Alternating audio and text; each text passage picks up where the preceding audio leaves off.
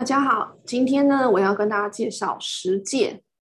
上次呢，我们介绍到摩西带着以色列人出旷野，然后呢，经历了一些事情，比如说到了舒尔的旷野，把苦水变甜，然后呢，又到了汛的旷野，得到了玛拿，然后呢，到了利非定和亚玛利人征战，然后又有这个摩西击打河列的磐石出水等等。然后呢，到了第十八章，嗯、呃，介绍了摩西跟叶特罗他的岳父，还有他的妻子和儿子的相聚。到了十九章，到就是在西奈山呢，他们就预备要迎接神所跟他们立的约，也就是今天要讲的十诫。那么因为时间非常的有限哦，我明天就要期中考了，所以呢，我接下来的这个分享呢，都是尽量的讲重点。那十诫呢？首先，我们必须要先了解一下十诫的内容。这是一个简明的版本，把它说得非常清楚。十诫呢，可以分成两个部分。第一个部分是对神的爱，第二个部分是对邻舍的爱。那对神的爱有四个诫命，对人的爱呢有呃六个诫命。那第一个十诫的第一条就是不可有别的神，第二条是不可雕刻偶像。第三条是不可妄称主名，第四条是守安息日为圣，第五条开始了对人的诫命啊，孝敬父母。第六条不可杀人，第七不可奸淫，第八不可偷盗，第九不可作假，第十不可贪婪。那在这十个诫命中呢，我们可以注意到有只有两条是正面积极的诫命，就是第四条守安息日为圣。还有第五条的孝敬父母，那其他的八条诫命都是不可、不可、不可这样子。那接下来我们呢就进入第一条诫命的内容，在二十章的一到三节，他说：“除了我以外，你不可以有别的神。”神把这一项作为他的第一条诫命呢，可以看到呢，就是。他把他看得比其他的命令都重要，那我也觉得这一条诫命就是一切的根本呐。如果呢，我们能够专一的敬拜跟侍奉神的话呢，那其他诫命其实呢就能够呢，嗯，迎刃而解啊，就是作为其他诫命的一个基础。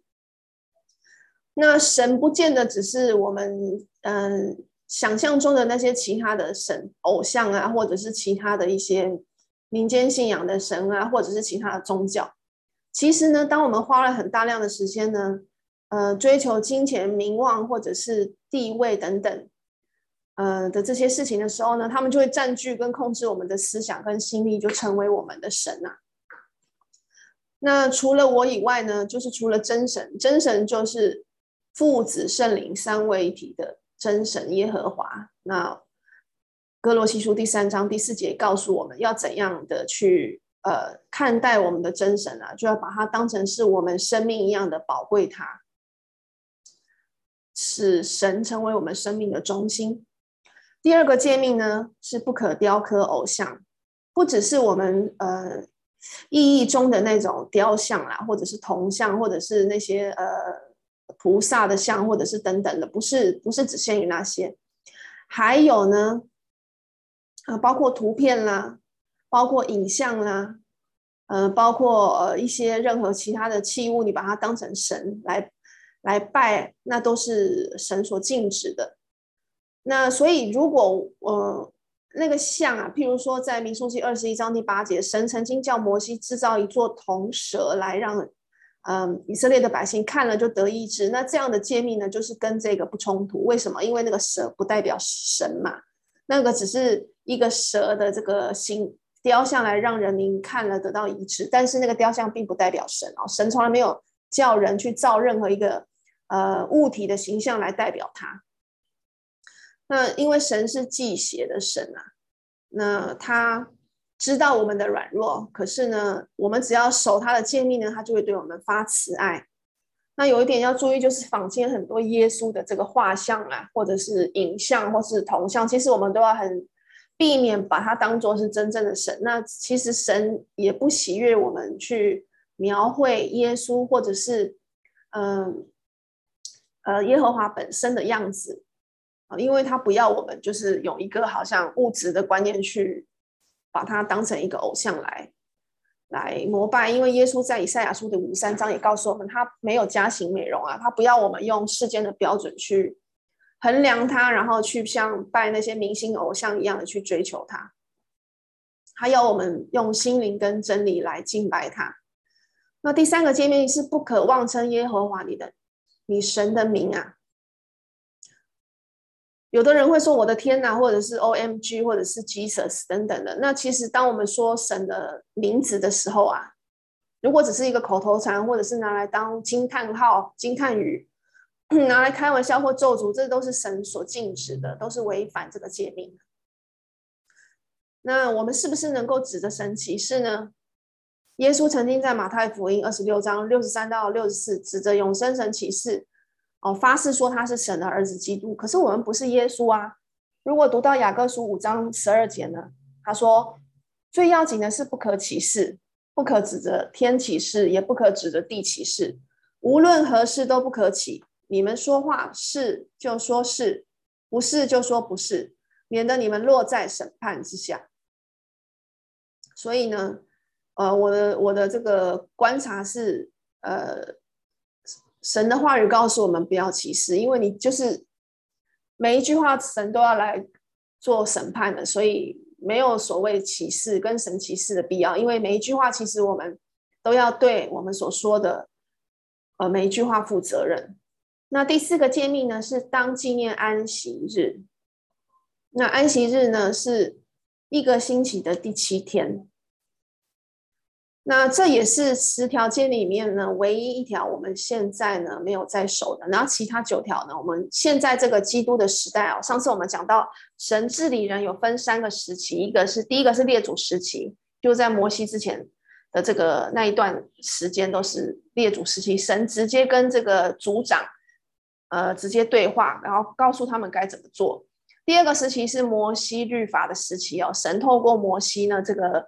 领导人来告诉以色列人，他的百姓哦，他要他们做什么跟不做什么，他的律法是通过这个摩西来告诉他们。那第三个时期是基督律法时期哦，基督他是神道成肉身来到这个世间，然后呢，他啊、写下了颁布了这个基督的律法，也就是我们现在的这个呃完整的这个新约啊，就是我们这个时代，我们也是我们最后这个时代所必须要遵守的这个诫命。虽然我们现在不守安息日，可是呢，我们还是维持着一个礼拜休息一天的这个，基本上是这样的一个节奏。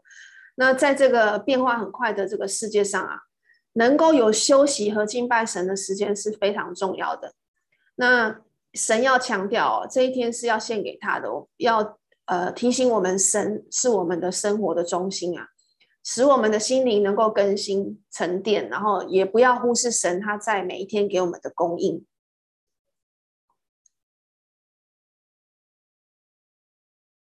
那在这里我分享一下有相关的，就是敬畏神的心的经节啊，在以弗所书的三章十三到十九节，特别是第十六节，他说。求他按着他丰盛的荣耀，借着他的灵，叫你们心里的力量刚强起来，使基督因你们的信住在你们心里，叫你们的爱心有根有基，能和众圣徒一同明白基督的爱是何等的长阔高深。还有约翰一书的一章第三节，我们乃是与父并他儿子耶稣基督相交的。那如果回到以弗所书第三章第十七节，刚刚的就是。呃，怎样使基督呢，在住在我们心里呢？让我们的爱心有根有基呢？就是神的话，它是一个一幅地图，可是我们光看地图不够啊，我们必须按图索骥，跟着地图去走，要去实践神的话，我们才能够感受到以弗所书第三章第十八节所说的他的爱长阔高深。如果我们学神的话，然后。让他的话来来掌握我们的人生，引导我们的人生的话，我们能够体会到神的爱，他的长是，我们可以可以感受到神的手能够穿越一切的障碍跟险阻来保护我们。他的阔，就是我们可以理解到神的爱，他容纳各族过个人，他的爱是广阔的，神爱世人。那神的爱的高，代表到我们呢将会被神提到宝座面前。当我们完成了我们这个世世上的这个旅程，跟打完了这个美好的仗之后，我们将会提到宝座前跟神见面。那神的爱的深呢，就是深到耶稣在坟墓里面为我们死去那样的深。我们嗯，透过读神的话语，然后神在圣经里面许许多多的一些细节，那我们把它应用到生活中，我们就更能够体会。包括实际也是，都是要帮助我们更明白神对我们的一片心意啊。那来到了第五个诫命是孝敬父母，当孝敬父母。这边的孝是指尊崇啊，都是恭敬、尊重、服从。那除了吩咐我们，呃，就是我们当然是要在主里面孝敬父母啦。如果父母亲叫我们做违背神要我们做的事情，譬如说，如果父母亲叫你不要去敬拜神，然后叫你要说谎，或者是呃其他等等，你知道神所律法所不允许做的事情，我们就不要顺从。可是呢，我们还是要效法母父母亲，他们有好的榜样。但是呢，凡事要让神居首位。他说，在神的眼中，父母的地位是应受尊崇的。那所以呢，就算父母很难相处，也要孝敬他们。这个对我来讲是一记警钟啊，因为你知道父母亲有时候真的是很难沟通、很难相处。但是怎么样呢？难沟通、难相处，我们还是要孝敬他们。那这也是第一条带应许的诫命啊。他说，如果呢，我们遵从父母的人呢，一般来讲啊，除非有特殊的这个情况，我们的这个寿数会延长的。所以呢，神要我们透过孝敬父母呢，也是教导我们要尊重。尊重有权柄的人。第六条诫命不可杀人，这里讲到的是谋杀了，而不是讲死刑或者是误杀。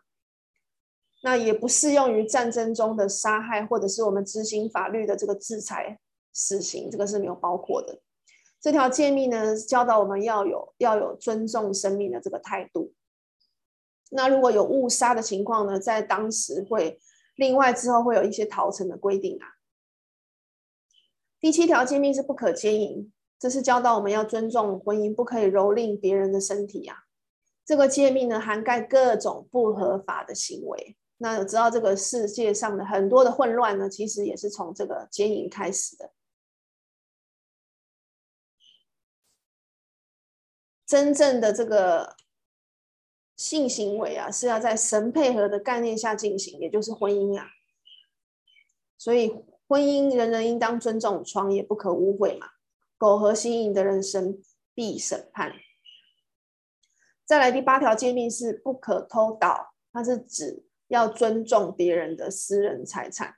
任何以错误途径剥削别人财产的行为，神都要谴责。第九条诫命不可作假见证陷害人，这个是禁止我们去做假见证。或者是说别人的坏话来诋毁别人的人格，导致别人受罚，甚至是在司法的这个审判过程中，这告诉我们要尊重别人的声誉啊，别人的名誉是很重要的，我们必须要尊重。现今很多人把这个欺诈当成平常事啊，当成赚钱的工具，可是属神的子民就知道不可随波逐流，而且神必审判。最后一条诫命是不可贪恋。那这个是从行为的范畴啊，转到思想的范畴了。所以呢，神也看重我们的思想，因为我们的思想就影响到我们的行为。神知道财物不能够带来长久的幸福，只有神能够供给人一切的需要。所以呢，人也只能够从那里得到真正的满足，这一点是非常重要的。很多时候，我们以为我们拥有了钱财就拥有了幸福，殊不知呢，钱财有时候呢反而带来了更多的祸害。那保罗说呢，这个诫命使他确知自己有罪。十诫是律法的总纲，那呃，总共这个摩西律法大好像有一百六十三条之多。保罗在罗马书第七章第七节有翻到这个圣经啊，很有意思啊。保罗说：“非律法说不可起贪心，我就不知何为贪心啊。”所以律法是叫我们知罪啊。神赐下律法的目的，要显出百姓的罪，要人过圣洁的生活。人能不能够在基督的完全上做什么，也不能够靠个人的努力，也不能凭个人的成就啊。而是要靠着神的这个帮助，要愿意的在神面前谦卑自己。律法是好的，可是呢，很多人到了这个基督的时代，他们对律法就是有错误的看法，以为呢，就是 律法是神很没有，好像比较没有慈爱的一种做法。其实律法也是为了保护我们。一个良好的律法呢，是非常必要的，可以维持这个社会的秩序，也可以保障我们人身的安全。那最终呢，这个神赐下律法，不管是在哪一个时代啊，神赐下律法是为了成全他最终的爱。那我们来读一些呢相关的这个经文啊，就是，嗯、我们有时候我们自己一个人是很难，就是说守住律法的，我们会犯罪。可是加拉太书六章二十二六章二节告诉我们，你们个人的重担要互相担当，如此就完全了基督的律法。所以，嗯。不要太过于自信，说自己一定能够做到很好，或者是能够靠自己能成就什么。我们必须要，我想这就是说的，要看别人比自己强嘛，要知道别人的就是优点。我们也同时需要别人的帮助。那我们我们有能力的时候，我们也要去鼓励跟帮助别人。那呃，在希伯来书第九章二十三到二十八节告诉我们啊，我们现在的这个献祭已经不是以前那个动物的献祭了。那基督已经就是一次的被献，担当了我们许多人的罪。十诫的的九条，我们现在还呃必须要守。那可是守安息日的这一条呢，就不是在像当初那样子的那种那种内容了，是守安息日变成现在是要守主日的敬拜，然后要把这一天就是呃播出时间来献给神，拿来敬拜神。那接下来我们进入第二十一章啊，关于这个我这边就会比较快的带过，就是讲一下二十一章大概它的重点，就是在讲关于奴仆的典章，还有人身伤害的典章啊。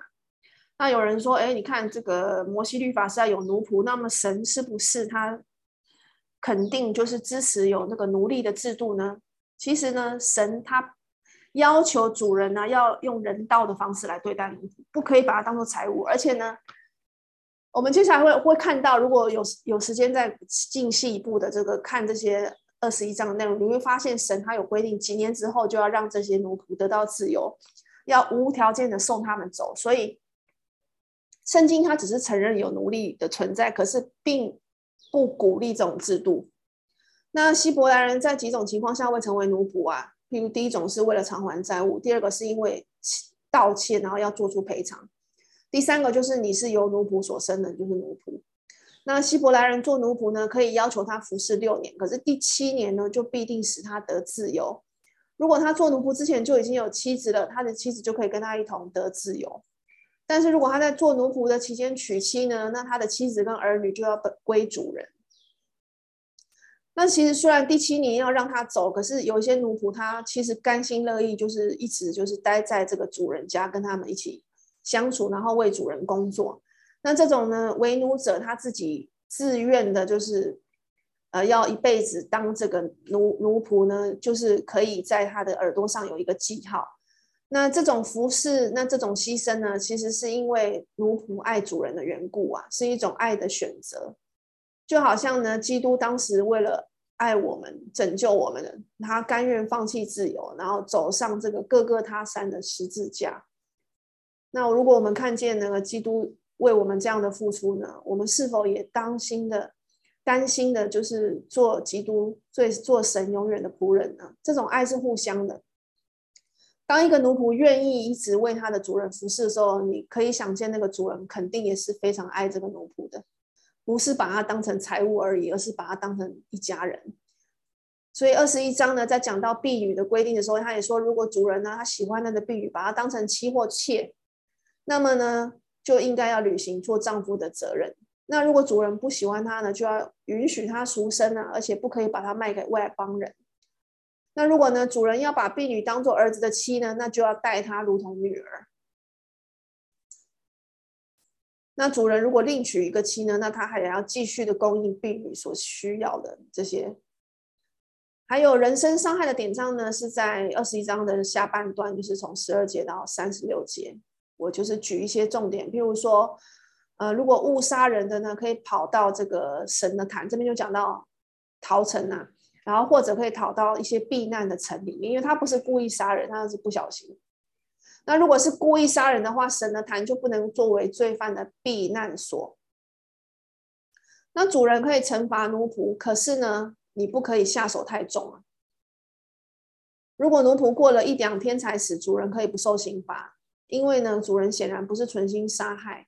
用钱买的奴仆，还有在二十三节说到受，如果就是关于受伤个人受伤的典章呢，大致是以命偿命，以眼还眼，以牙还牙啦。在摩西律法时代是这个样子，可是到了基督律法时代呢，主耶稣的原则是什么呢？我我我非常喜欢这一段，就是经文在马太福音五章三十八到四十八节，他说到了很多，就是叫人不要报复。我想我们可以一起来，呃，我来一起读一读这这一段经文的一些重点。马太福音的第五章四十四节，哦，耶稣说要爱你们的仇敌，为那逼迫你们的祷告，这样就可以做你们天父的儿子。哦，要要爱我们的仇敌，怎样爱我们的仇敌？就是要为他祷告，那希望他能够悔改，希望他能够得到神的赦免。再来就是，如果呢，嗯，这是关于就是，如果你打坏了，呃，奴婢奴仆的这个一只眼或一个牙，那你就仆人就可以得到自由。那如果牛意外的猝死了人呐、啊，如果牛主人知道这个牛本来就是很野蛮的，然后又没有把它就是管好、绑好、关好的话，那这样这个主人就要致死。不过这个牛主人呢，可以用。赔偿这个命的这个价银来来取代被致死，所以民书记第三十五章三十节就是告诉我们，除了杀人案以外啊，所有的案件都可以用赔偿解决。哦，你杀人的话是不可以用这个赔偿来解决的，可是其他的这个罪是可以用赔钱来解决的。那值得注意的一点就是，如果牛它处死了奴奴仆啊，或者是婢女的话，要赔偿。三十舍客勒的银子，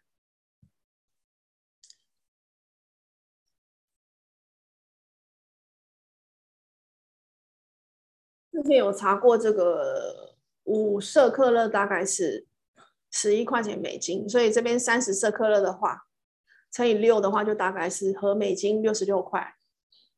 那注意啊，就是犹大呢，就是以同样的价银来出卖耶稣，所以。你看他看耶稣的价值是等同，就是被牛所所处死的奴仆那样的价值罢了。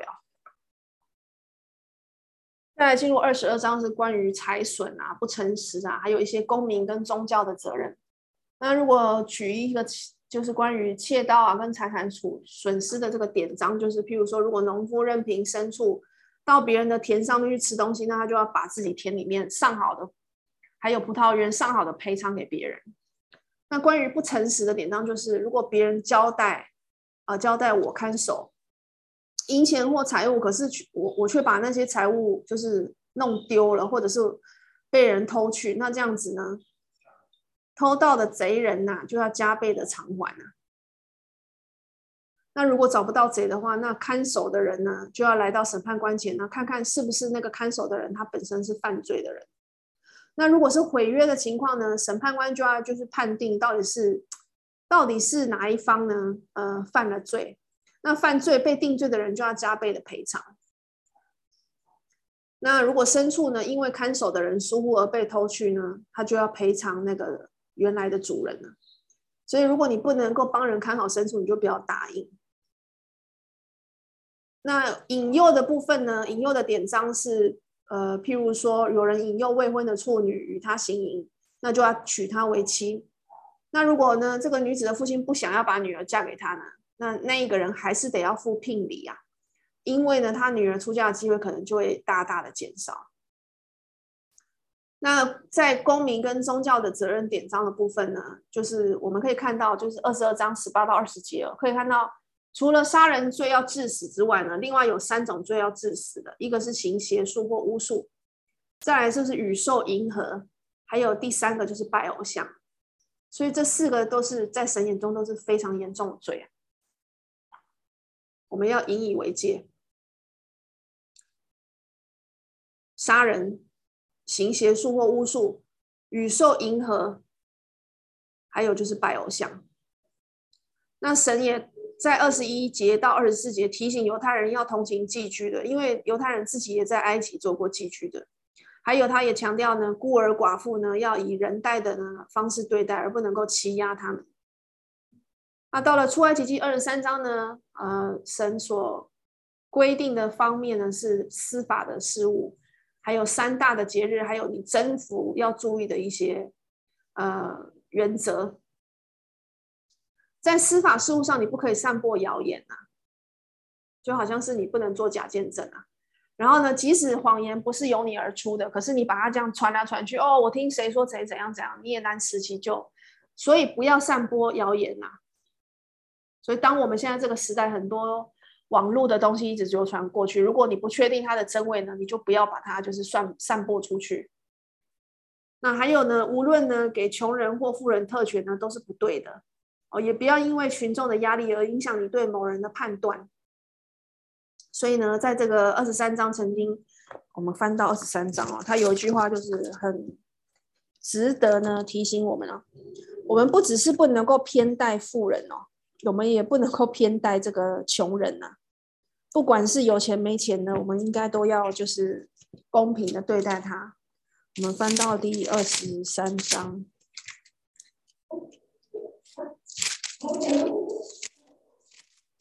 他怎么说呢？他说第二节不可随众行恶，第三节也不可在争讼的事上偏护穷人呐、啊。所以群众的意见呢，不一定都是准确的，穷人呢也不一定就是呃对的，有钱的人也不一定都是错的。我们还是得要看看这个证据来说话。还有呢，他说不可以恶意对待的仇敌的牲畜啊。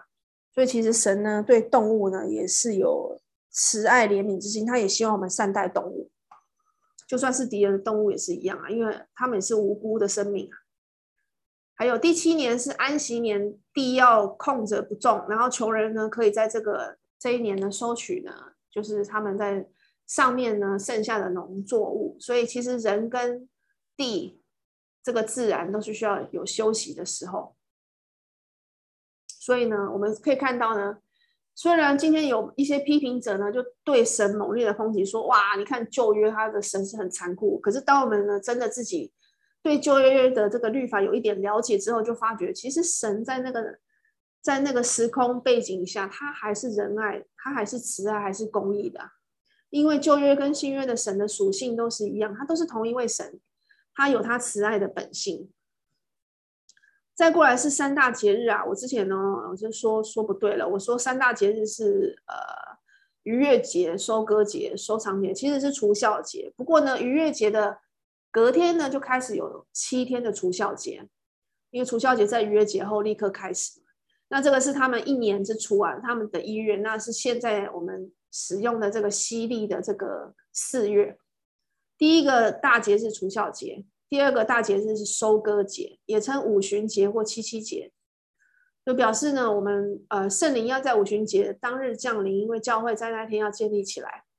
第三大节日呢是收藏节，也称祝棚节。那我们在路加福音的第二章四十二、四十一节看到，玛利亚跟孩童耶稣每年都前往耶路撒冷，他们参加的就是逾越节。成年的男丁呢要参加这些节期，可是呢，其他的人呢就是可以自己选择要不要参加。那进入征服的恩典章在二十三章二十到三十三节哦。嗯，他征服的点呢，我觉得神很强调，就是说不要因为征服了一个异地，然后就跟那边的人呢，就是有偶像崇拜的这个模仿啊，不要跟他们混杂，信仰上还是要纯净。所以呢，神曾经应许要剪除邪恶的迦南人呐、啊。不过呢，以色列人呢要跟神同工来做这件事情，因为神知道哪些人的心是不会改变的，所以。当神说要剪除那些迦南人的时候，神必定知道他们的心啊。可惜约书亚当时没有拿下全部的迦南地，他只是征服平地，可是却放过山区的那些那些迦南人。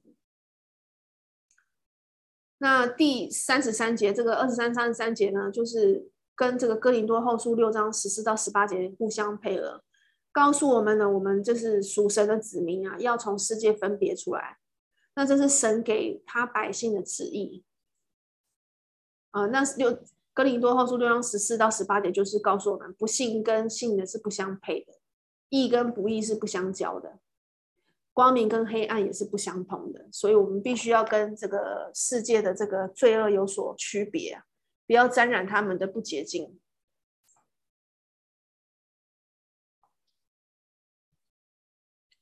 呃，最后呢，分享罗马书的二章第十六节。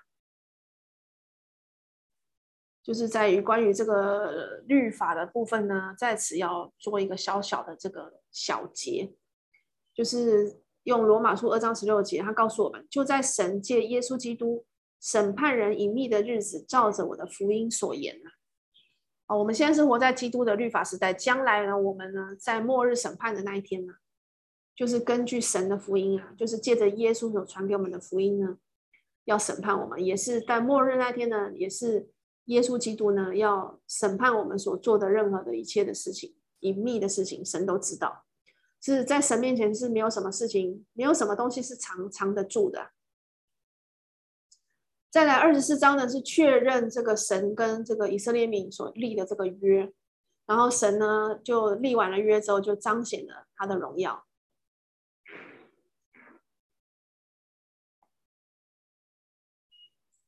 在当时摩西律法时代，只有摩西可以近距离的亲近耶和华，所以人跟神之间呢，必须要保持距离哦。如果要亲近耶和华，其实都要先献祭，然后先自洁。那在这个基督的这个时代啊，我们有特别大的恩典，因为我们呢是因为耶稣的血，得以呢坦然的进入至圣所，这是规定在希伯来书第十章第十九节，还有第十章二十二节告诉我们说。恩典说来到神面前，这个恩典就是透过耶稣基督的牺牲来给我们的。旧约中是用牲畜的血，哈，用先牲畜的死来代替我们的死，然后呢，用他们的死来赦免人的罪，那只是神暂时的安排。那现在呢，我们就是仰望基督耶稣，他一次为我们受死，然后永远的除去我们的罪啊，在我们成为基督徒。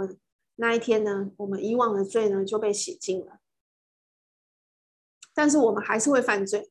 基督徒犯罪之后呢，一样要悔改，然后要祈求神的原谅，否则呢，你的那个恩典是会从恩典中坠落的，是没有办法进入天国的。那立完了这个约之后呢，神就彰显他的荣耀，哦，就是他们没有。被消灭了，那些之前忤逆的这个一直抱怨的这个以色列人啊，他们就观看神又吃又喝，哦，好像就是在那里吃平安祭的祭肉这样子。那为什么他们可以看见神的荣耀呢？我们看看出埃及记二十四章的这个呃九到十八节的部分是怎样说的。他说第九章。哦，就是摩西带着那些还有以色列长的总共七十人，都上了山了。二十四章第九节，然后呢，他们看见以色列的神脚下仿佛有平铺的蓝宝石，如同天色明净。他的手不加害在以色列的尊尊者身上。他们观看神，他们又吃又喝。所以那些呃，大概七十七七十几个人，七十。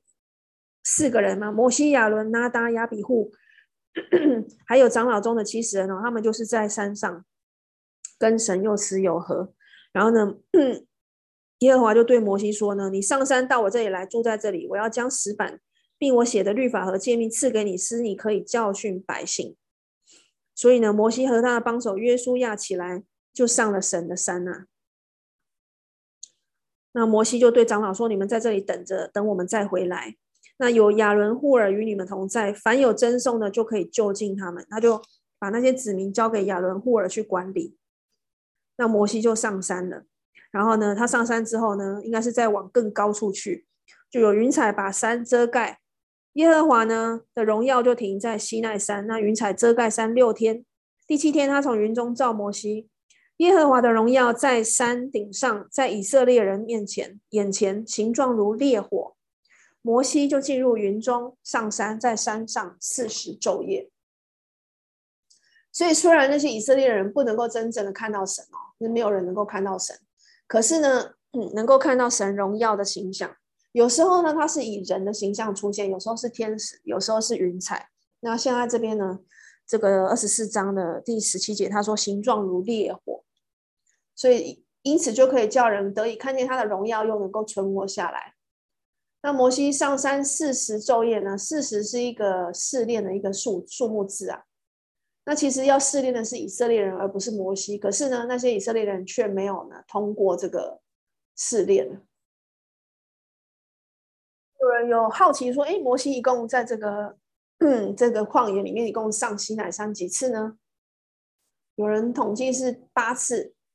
那到底是有几次是有连续四十昼夜不吃不喝呢？那我们呢，呃，研究的结果就是呢，有三次呢四十昼夜不吃不喝。我简单的讲一下，第一次就是我们刚刚念的嘛，二十四章，就是呃，神呼召摩西留在这里，就是二十四章十二节到三十二章三十节这段时间哦。那神要将石板赐给他，所以摩西在上四十昼夜。那神就启示他建造帐幕的一些细节，那些细节就是规定在二十五章到三十一章，这些都是神神在摩西在山上的时候告诉他的。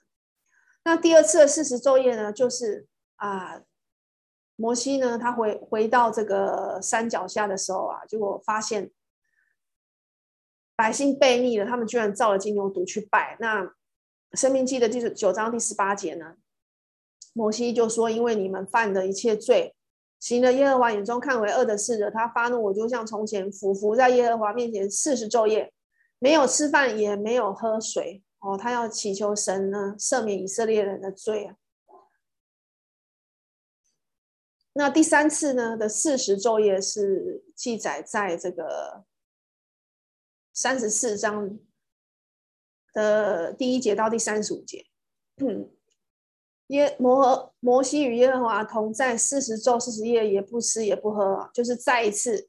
本来他摔碎石板嘛，他看到这个百姓悖逆，就摔碎石板，然后把那些这个石板磨成粉，叫他们百姓喝下去。然后他再次上山呢，又领受，再次领受了十诫。耶和华将这约的话，十条诫命写在板上。那摩西拿着两块见证的板下西乃山的时候呢，他的面皮因为耶和华跟他说话就发了光。这个记载在生命记第十章啊，十到十一节。他说：“我又像从前在山上住了四十昼夜，那一次耶和华也应允我，不忍将你灭绝。”所以有谁能够像摩西一样三次四十昼夜不吃不喝？第一次是领十诫，第二次是祈求神原谅那些啊拜金牛犊的以色列人。第三次是再一次的领十诫，哦，旧约里面还有一个以利亚曾经做过，他就是吃饱了饭之后走了四十昼夜之后，躲在也是呃西南山上，那那他说称他何烈山。另外呢，耶稣呢，他在旷野也曾经四十昼夜不吃不喝，那这些都是有神的保护啊，跟那时候神迹奇事的时时代呢，然后才能够这样子做。好，我们今天就把十诫呢大概的介绍到这里。那希望呢，呃，对大对彼此呢对十诫有更更清楚的一点认识。然后呢，我们也勉励呢能够继续的守耶稣基督的律法，就是呃其中的九戒。然后呢，礼拜天要敬拜神，这个是我们应该要守的。还有新约的律法，也是我们在这个基督的时代应该守的。所以下一次呢，我我要呃用一个很也是很重点式的方法来介绍会幕啊，还有就是关于会幕造会幕的有相关的一切，一直到最后就是呃会幕的完成这样子。好，那我们就下次见喽，拜拜。